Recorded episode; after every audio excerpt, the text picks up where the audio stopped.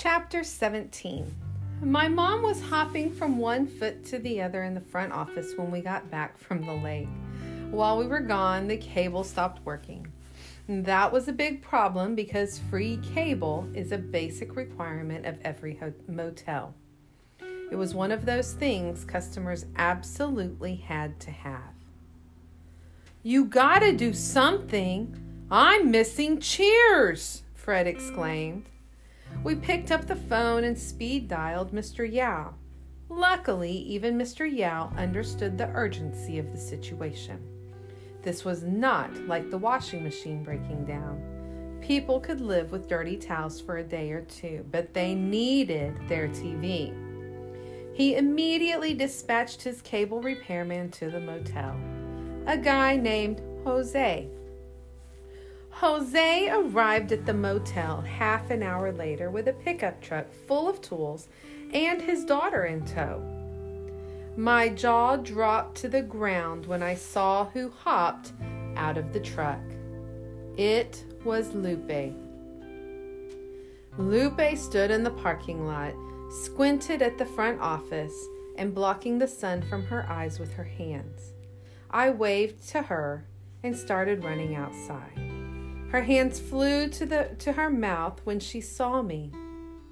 At first, neither of us said a word.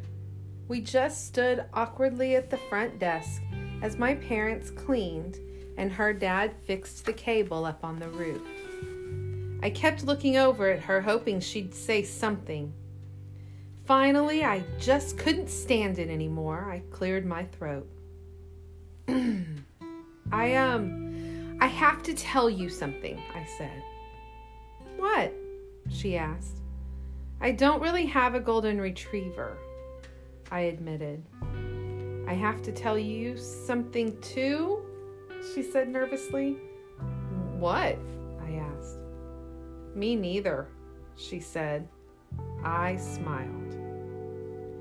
It turned out just as I had been making everything up at school, so had Lupe. She didn't have a big house or three dogs. And although she did have a trampoline, it was one of those tiny ones, and there was no way you could do a flip on it.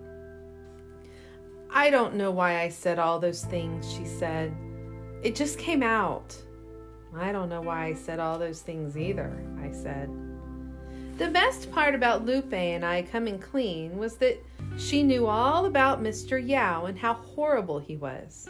She knew more than I did, in fact. She told me he had four motels in Los Angeles, one in San Diego, and a couple in Nevada, and one on some island in Florida. That's why he is sometimes gone for weeks at a time, she explained. Her dad had been working with for him for years, and he was just as rotten to him as he was to us. So, you know that Jason's his son? I asked. Of course. I know that Jason's his son, Lupe said. Didn't I tell you from day one that he was terrible? I could hardly contain it. My heart swelled with excitement. Finally, I had someone to share all this with. You know what, Lupe? I asked. I hope our cable breaks down every day so you can come over.